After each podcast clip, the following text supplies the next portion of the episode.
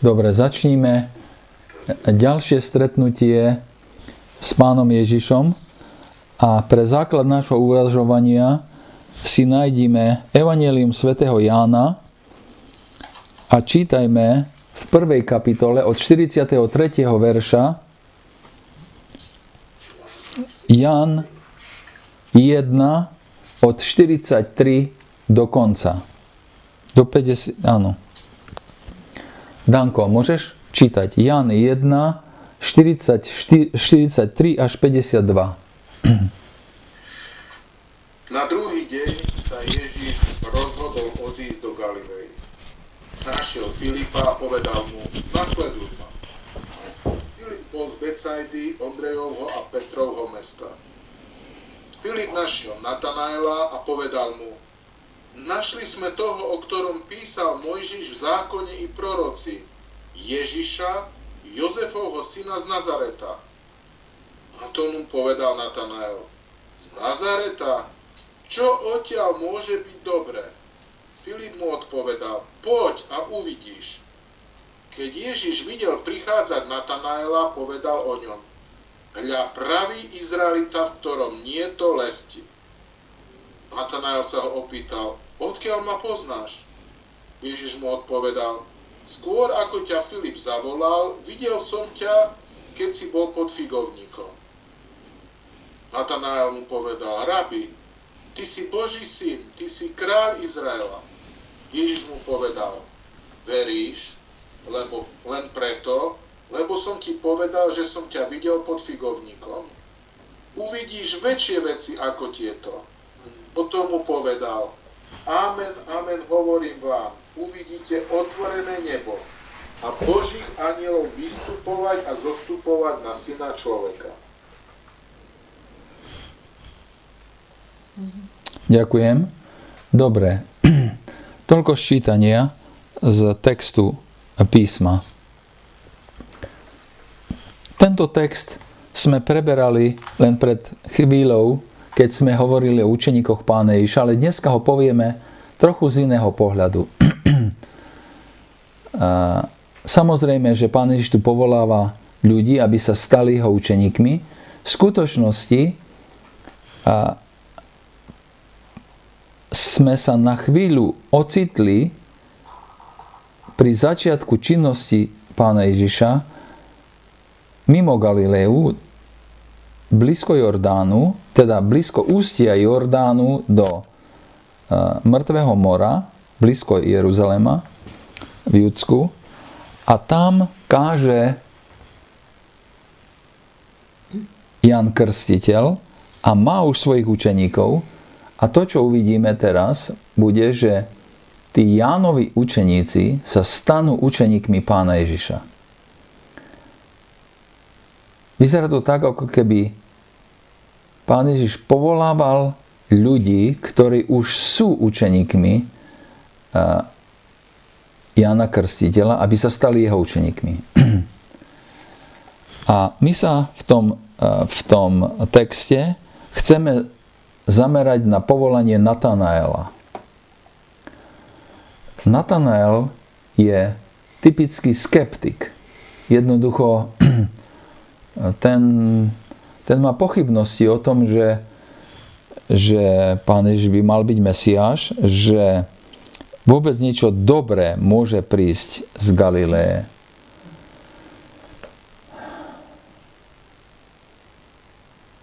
A ten dej vlastne začína potom, keď Ježiš povolal Filipa z Betsaidy, aby ho následoval. Filip eh, z Betsaidy ide, aby hovoril s Natanaelom. A teraz skeptik Natanel sa stane jedným z 12 učeníkov kvôli Filipovi, ktorý ide nájsť Natanaela, aby ho priviedol k Ježišovi.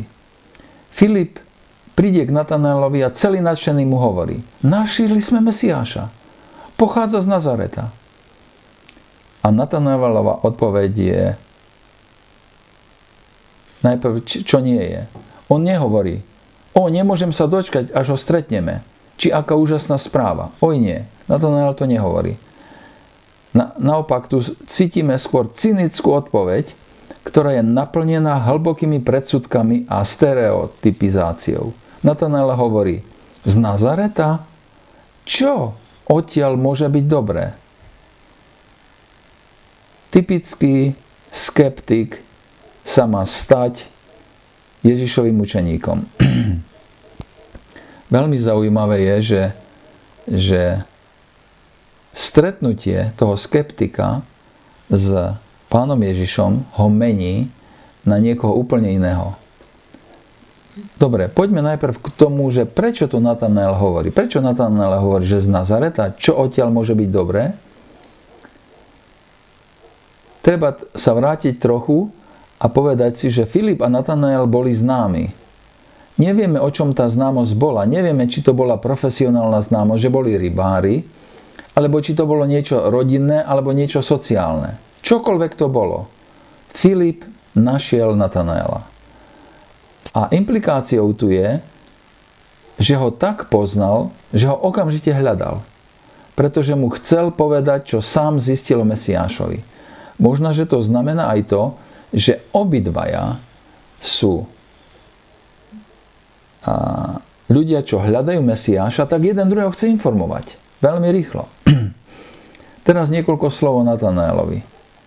Natanael, vieme o ňom, že pochádzal z Kány v Galilei.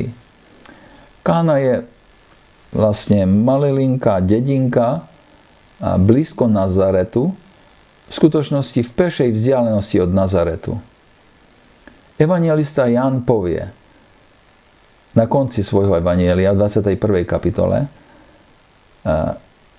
potom sa Ježiš znova ukázal učeníkom a to pri Tiberiackom mori zjavil sa takto. Boli tam spolu Šimon Peter, Tomáš, nazývaný Didymos, dvojička, Natanael z Kány Galilejskej, Zebedovi synovia a ďalší dvaja z jeho učeníkov. Jan 21.1. Takže vieme iste, že Natanael bol z Kány Galilejskej. Ježišovi ho priviedol Filip a za každým, keď uvidíme odteraz zoznam apoštolov, sú Filip a Natanael alebo Filip a Bartolomej. Bartolomej je len iné meno pre Natanela, vždy spolu.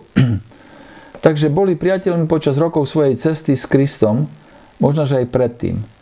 Na rozdiel od Petra a Andreja či Jakoba a Jana, ktorí boli bratia, Peter je brat s Ondrejom, Jakob s Jánom, nájdeme tých dvoch, Filipa a Natanaela, nie bratov, ale blízkych spoločníkov vo všetkých zoznamov apoštolov vedľa seba. Na mestečko Nazaret sa vždy pozeralo z hora. V skutočnosti to je, dneska je to samozrejme veľká turistická atrakcia a, a proste mm, to už nie je maličké mestečko, ale sme si takmer istí, že v časoch pána Iša to bolo malinké mestečko, dokonca možno, že dedina. V každom prípade, alebo v nejakom prípade to nie bolo niečo také veľké alebo prominentné ako mesta, ako iné mesta v okolí Jeruzalema. Bolo to akési zapadnuté, e, jednoduché miesto v Galilei. To, čo sa dialo vtedy, je ako to, čo sa deje teraz. Aby sme sami lepšie vyzerali, čo vtedy robíme, označujeme ľudí, že sú z určitých nevýznamných oblastí a následne sa pozeráme na nich z hora, aby sme sa cítili lepšie.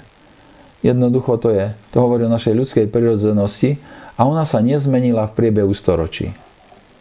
Možno, že ste počuli niekoho povedať, ach, o, oni sú z Luniku 9. Oni sú z tej osady, s nimi sa ani nestýkajte. Preto Natanael hovorí tú hroznú vec. Z Nazareta? Čo odtiaľ môže byť dobré? A je celkom možné, že pritom prevracal očami. Nečítame to v písme, ale ja si to domýšľam. Ten predpojatý komentár bol navždy pre nás zaznamenaný. A ešte zvláštnejšie je, že prečo by si Ježiš vybral muža, ktorý bol fanatikom a ktorý voči nemu mal od začiatku predsudky, jednoducho kvôli tomu, odkiaľ pochádza. Prečo by si pán Ježiš bol vybral toho muža za svojho učeníka? Nie sme si istí, aký bol rozsah tých rozsudkov.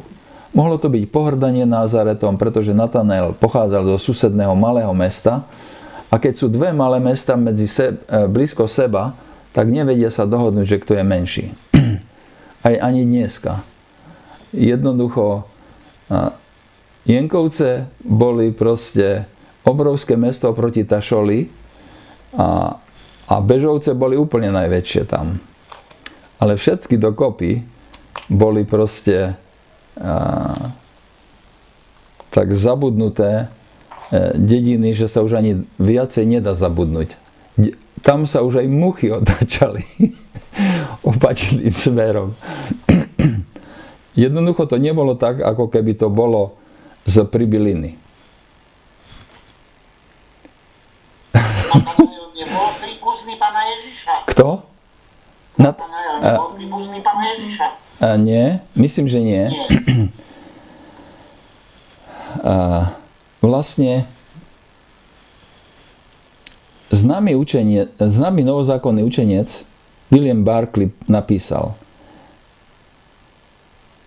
nie veľa ľudí bolo kedy uhovorených ku kresťanstvu. Naše argumenty často viac uškodia ako pomôžu, lebo o čom tu rozprávame? Rozprávame o tom, že, že um, Filip s Natanaelom sa nehádal ani nediskutoval. Nesnažil sa ho presvedčiť. Jednoducho povedal, poď a víc. Vieš čo, čo hovoríš? No dobre, beriem na vedomie, že nič nemôže byť z, dobré z, z Nazareta, ale poď a víc. A teraz ten citát známeho novozákonného učenca. William Barclay napísal, nie veľa ľudí bolo kedy uhovorených ku kresťanstvu.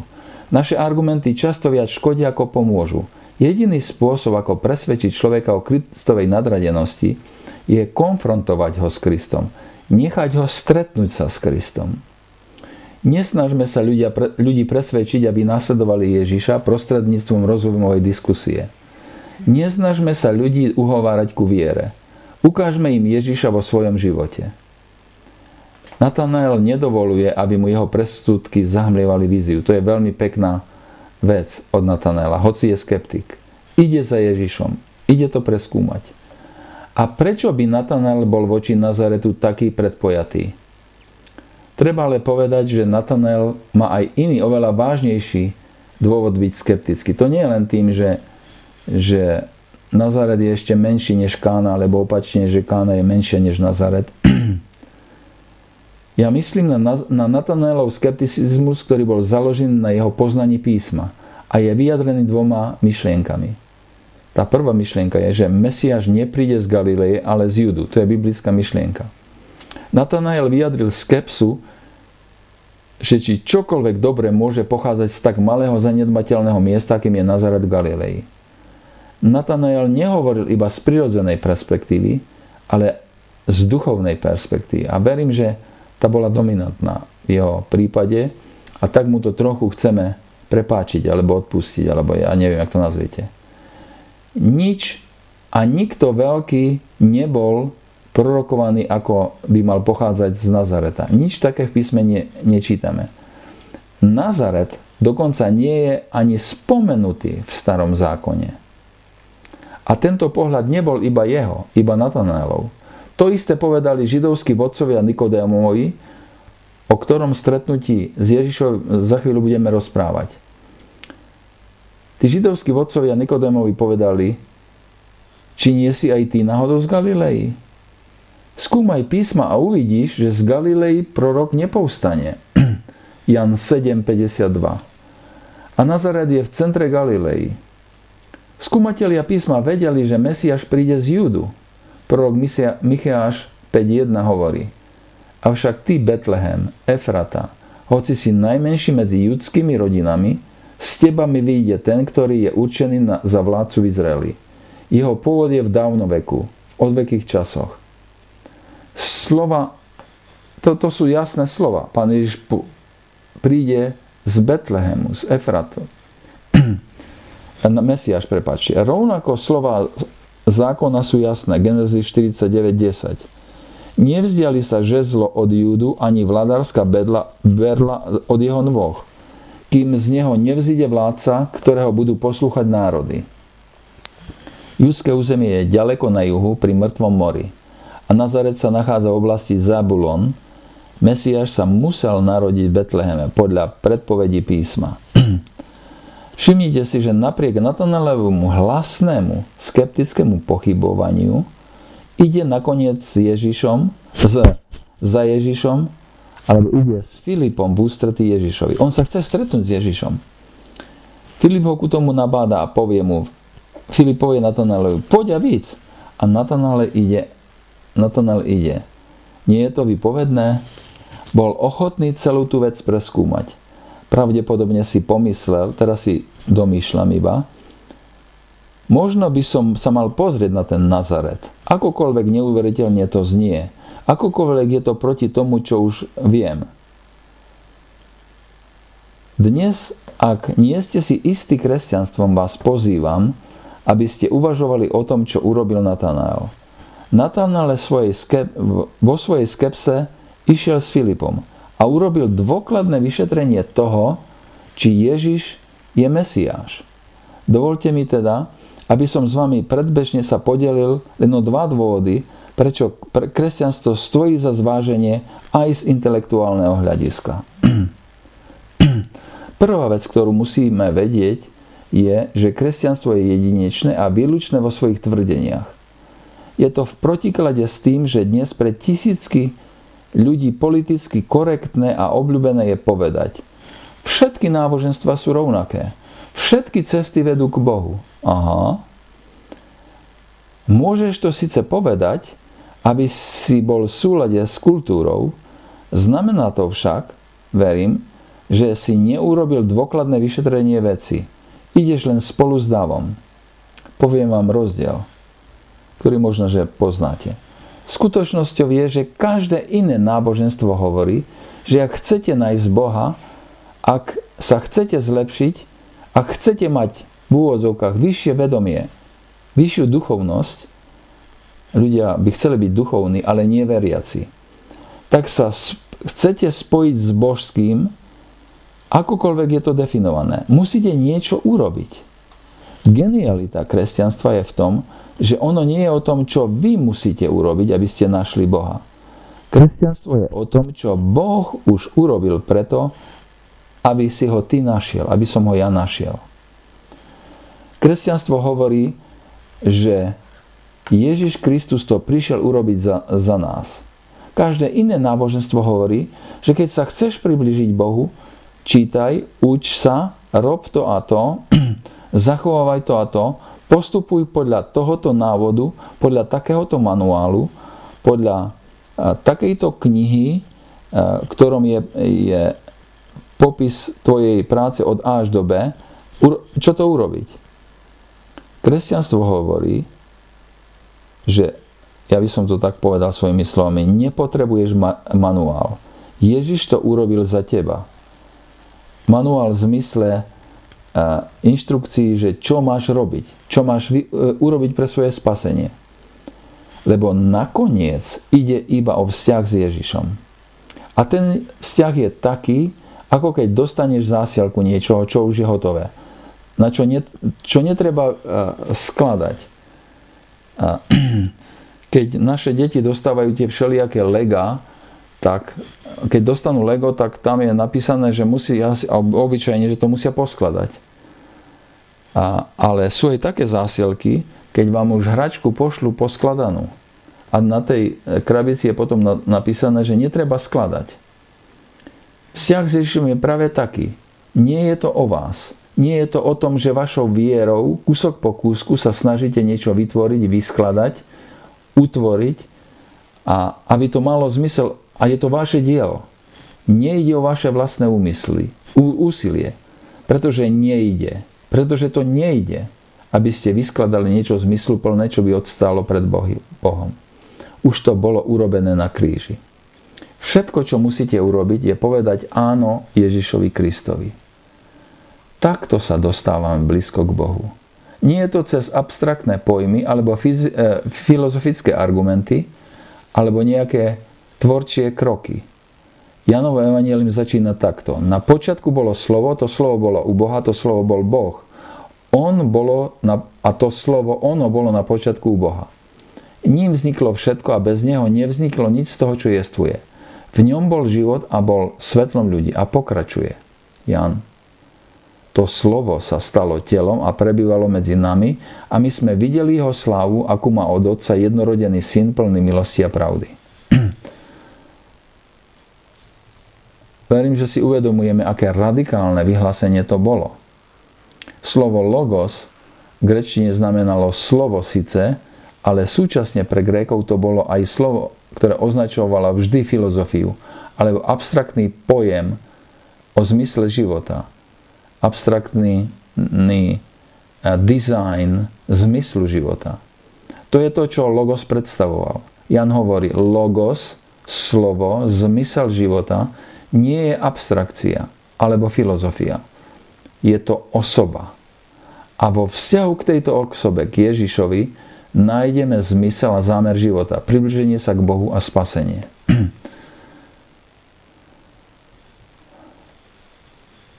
To ďalšie. Kresťanstvo je o tom, že Boh prichádza na zem v podobe Ježiša Krista a umiera na kríži za teba a za mňa.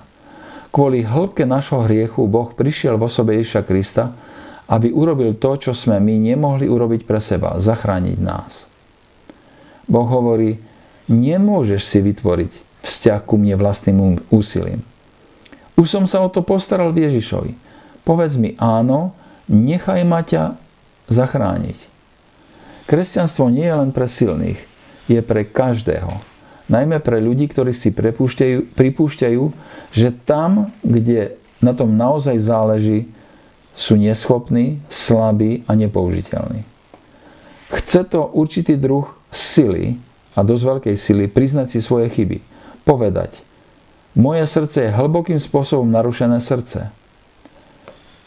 Poznáte niekoho, kto nikdy nepovedal, že sa mýlil, alebo že sa ospravedlňuje, kto nikdy nepriznal, že má nejaké nedostatky, Spočiatku to vyzerá ako sila a môže to na vás aj prvý dojem takto urobiť, ale v skutočnosti je to znamenie hroznej slabosti a nečestnosti, pretože všetci máme nedostatky.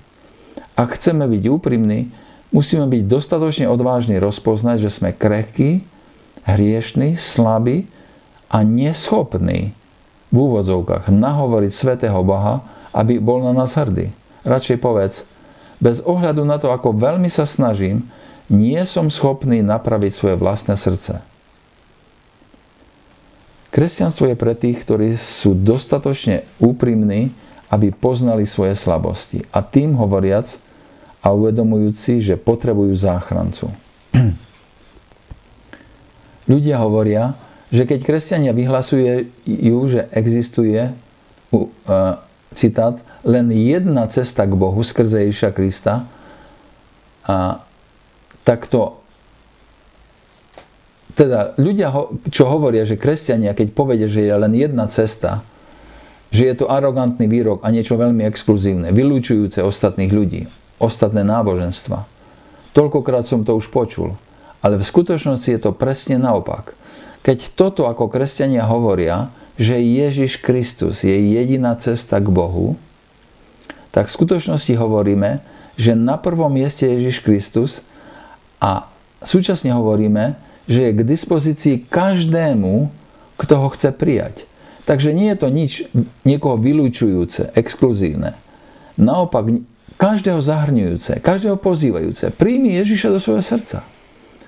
To je v skutočnosti veľmi skromné vyhlásenie. A v podstate znamená toto. Dostal som sa do bodu, keď som vedel, že to sám nezvládnem. Ja som slabý, viem to, potrebujem záchrancu neviem poskladať kúsky svojho spasenia, aby som sa zachránil. Toto musel urobiť Ježiš pre mňa.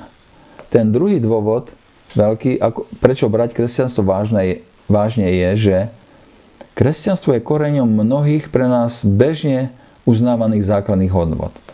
Tie hodnoty, základné hodnoty sa chystám krátkosti uviesť, veľmi v krátkosti, sú to myšlienky o tom, čo považujeme za správne a čo za zlé.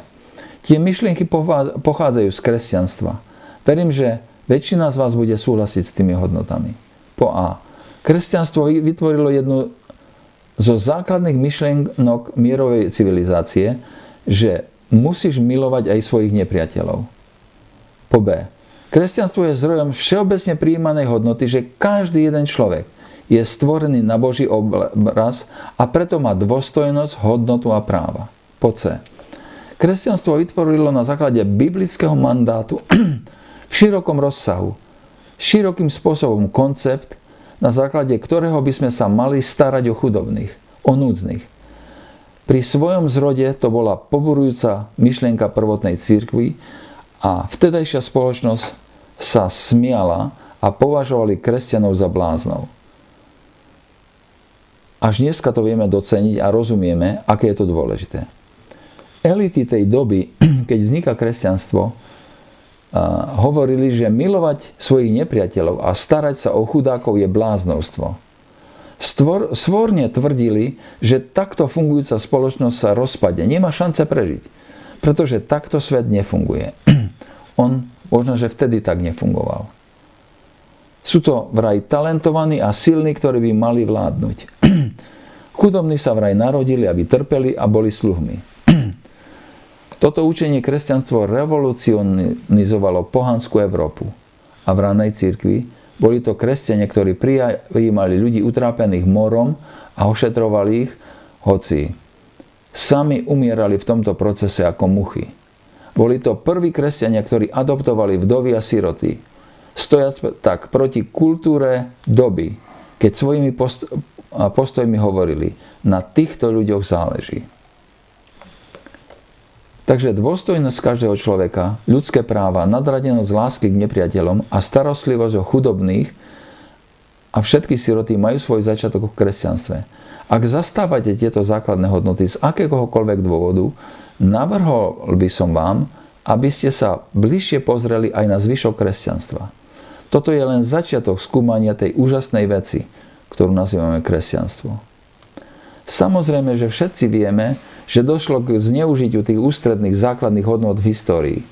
Keď ľudia, ktorí chceli moc pre seba, aj medzi kresťanmi, prekrútili veci pre svoj vlastný zisk.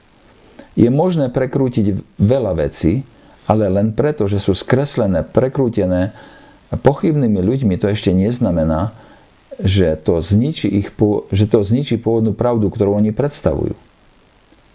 Vráťme sa k, k skeptikovi Natanaelovi. Ako náš príbeh pokračuje? Skeptik Natanael prichádza za Ježišom a skúma, preveruje. Veľmi pekné čosi. Dúfam, že sa počas našich stretnutí tiež bude, že počas našich stretnutí tiež budeme skúmať, vyšetrovať a čo nám nie je jasné, snažiť sa dopátrať odpovede na to. A čítame, keď Ježiš videl prichádzať Natanela, povedal o ňom, hľa pravý Izraelita, v ktorom nie to lesti, čítame v našom texte. Natanael sa ho prekvapený opýta, odkiaľ ma poznáš? A Ježiš mu odpovie, skôr ako ťa Filip zavolal, videl som ťa, keď si bol pod figovníkom. Nevieme s istotou, čo robil Natanael pod fikovníkom. Nevieme, respektíve, čo sa tam stalo. Ale Ježiš to zjavne videl a vedel, že tam bol. Možno sa pod fikovníkom stalo niečo významné. Možno iba niečo osobné. Máme dočinenia s veľmi osobným Bohom totiž. A Natanael je šokovaný. Vedel, čo prežil pod tým figovníkom veľké a preto sa pýta, ako si ma videl? Čo sa tu tu deje? Wow, keď si uvedomil hĺbku toho, čo tam prežil, tak rozumel, že keď to Ježiš videl a vie o tom, takže musí byť Mesiáš. A preto mu to povie. Naozaj musíš byť Mesiáš. Natanael to bol muž, ktorého náboženstvo nebolo nič falošné ani neúprimné. Skepticizmus nevadí, keď to chceme preskúmať, keď keď sa chceme úprimne pýtať po Bohu. Keď máš pochybnosti o Bohu, tak povedz Pánu Bohu. Ja neviem, Bože, či e, existuješ. Keď existuješ, prosím, ukáž sa mi. To je poctivé. Žalm 32 hovorí toto od prvého verša. Blahoslavený, komu je priestupok odpustený a hriech prikrytý. Blahoslavený človek, ktorému hospodin nepočíta vinu a v ktorého duchu niet podvodu, lesti. Pri pre popis Natanaela Ježiš citoval Žalm 32. Natanael vie dobre, že tie slova ho charakterizujú, ale súčasne rozumie, že je to vyslovenie vec vnútra človeka, že je to vec jeho srdca, že je to jeho osobná skutočnosť. Je to niečo veľmi intimné. Ako len o tom môže vedieť Ježiš, diví sa Natanael. Preto sa pýta, ako ma poznáš. Ježiš odpovedal, videl som ťa, keď si bol pod tým figovníkom, prvnež ťa zavolal Filip. Toto je úžasný moment ich komunikácie i vnútorné uistenie Natanaela, že hovorí s Mesiášom. Chcel rozumieť, či Ježiš je skutočne Natan, e, e, Mesiáš, išiel sa na to pozrieť, išiel to preskúmať a dostáva odpoveď, ktorá je ďaleko nad to, čo, čo si predstavoval. Keď duchovní Židia išli meditovať, keď trávili čas komunikáciou s Bohom, často robili tak, že sedeli pod figovníkom, pod znakom zasľubenej zeme. Rabin Akiba tak robil a popisuje, čo sa vtedy e, deje. V jeho diele význania 8, verš 12 až 28 to čítame. Zastavme sa na chvíľu pri, takom jednom z naj, pri tom jednom z najslavnejších židovských učencov a mudrcov. Rabi Akiva sa narodil, narodil v Izraeli okolo roku 50 po Kristu a bol najväčším rabinom svojej domy a jedným z najdôležitejších vplyvov na judaizmus, ako ho poznáme dneska. Tradičné zdroje uvádzajú, ako bol vychovaný v chudobe rodiny konvertitov na judaizmus a bol bez náboženského vzdelávania. Dokonca bol negramotný pastier do svojich 40 rokov. A Toru sa začal učiť ako dospelý potom, čo si ho zobrala manžel, čo si ho zobrala e, dcera, čo si ho za manžela zobrala dcera muža, e, v ktorého rodine pásol ovce. Po zničení Jeruzalema Rímanmi v roku 70 nášho letopočtu pomohol svojou brilantnosťou a pohávou formovať nové smerovanie judaizmu, ktoré poznáme dodnes. Mystik, právnik, teológ a tlmočník sa dramaticky pohádal so svojimi kolegami, ale jeho robisníci ho obdivovali a milovali. Bol pripravený rímskymi úradmi, bol popravený, prepáčte, rímskymi úradmi za jeho trvanie na verejnom vyučovaní Tóry, čím sa stal príkladom židovského mučeníctva. A tento muž je, boho, je mužom modlitby a meditácie s Bohom. A robí to spôsobom pod tým istým figovníkom a to, ako trávi svoj čas s Bohom, ako to sám popisuje, e, a ako sa modlí, ako medituje s Bohom, tak to nahradí najlepšie teologické vzdelanie vtedajšej doby pre tohoto muža. Stane sa ďaleko lepším teologom a znalcom e, starého zákona ako jakýkoľvek jeho, z jeho e, súčasníkov. Ten muž dobre vedel, čo sa deje keď sa hodzaj negramotný Izraelita modli pod svojim figovníkom, študujúc písmo. Myslím, že Natanael prežíval čosi podobné ako Rabi Akiva. A verím, že v ten deň mal aj Natanael modlitevný čas a evidentne ho navštívil živý Boh a prežil Boží okamih tam pod tým figovníkom. Moment zvláštnej spomienky pre Natanela. Toto zostal moment zvláštnej spomienky pre Natanela.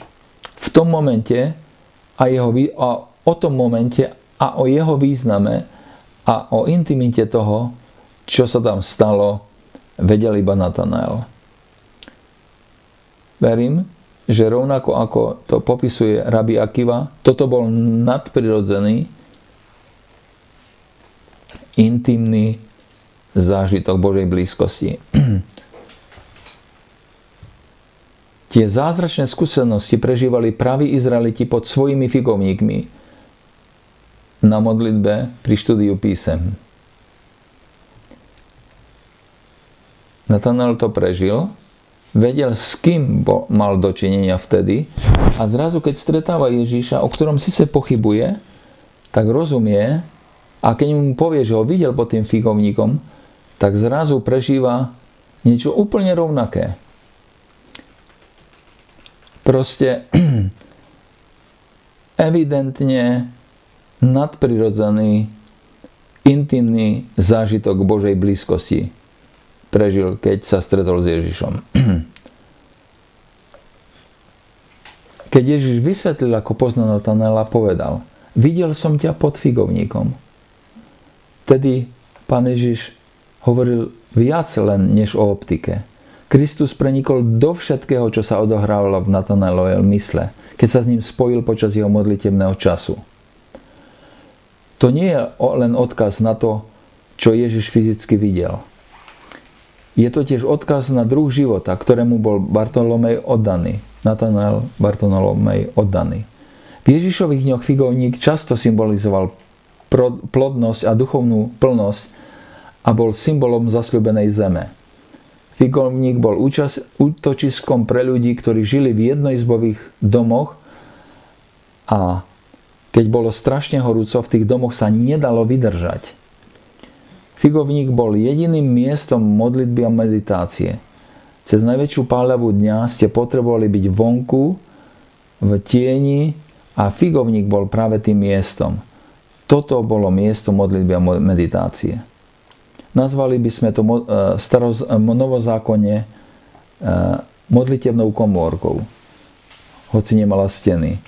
A Ježiš vlastne povedal, videl som ťa v tvojej modlitebnej komórke. Pýtaš sa potom, či ja môže byť Mesiáš. Videl som ťa v tej tvojej komórke. Chceš vedieť, či je Boh? To je jedno, že si skeptik. Povedz, chce, pane, neviem, že či existuješ. Ukáž sa mi, či existuješ. Verím, že prežiješ čosi podobné, jak Natanael. Ježiš hovorí Natanaelovi, poznám tvoje skutočné ja.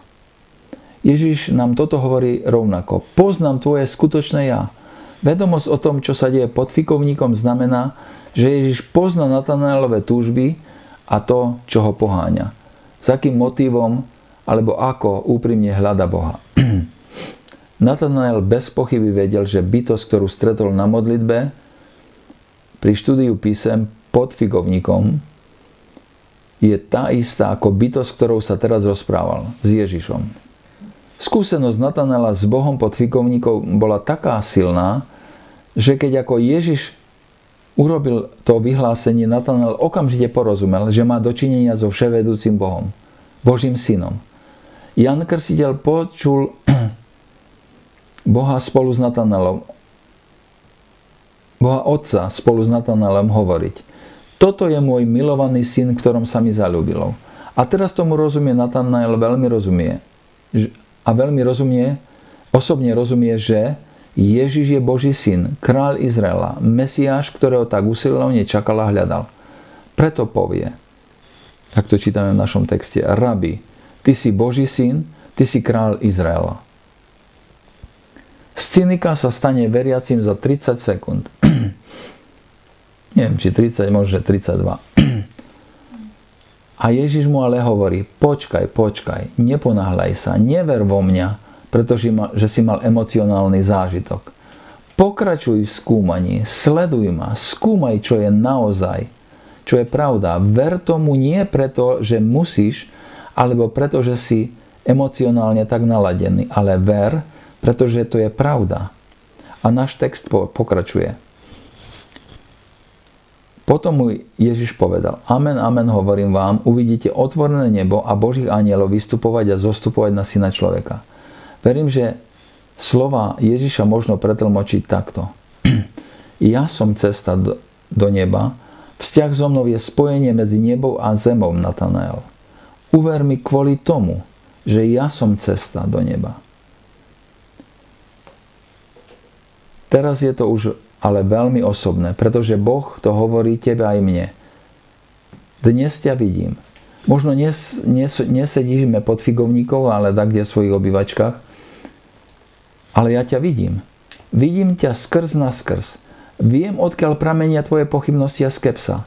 Vidím, ako si bol v minulosti sklamaný z cirkvi. v histórii alebo v svojom vlastnom živote. Vidím skľúčenosť veci, ktoré možno držíš. Prečo sa nedokážeš modliť? Lebo si bol sklamaný. Vidím osobu v tvojom živote, ktorá ťa odradila odo mňa. Alebo vidím tvoje zamestnanie sa mnohými vecami, ktoré ma vytláčajú z tvojho života. Behaš sem a tá bez toho, aby si sa najprv upriamil na mňa. Vidím ťa skrz na skrz a napriek tomu ťa milujem, hovorí Ježiš. A starám sa o teba. Stvoril som ťa a poznám ťa.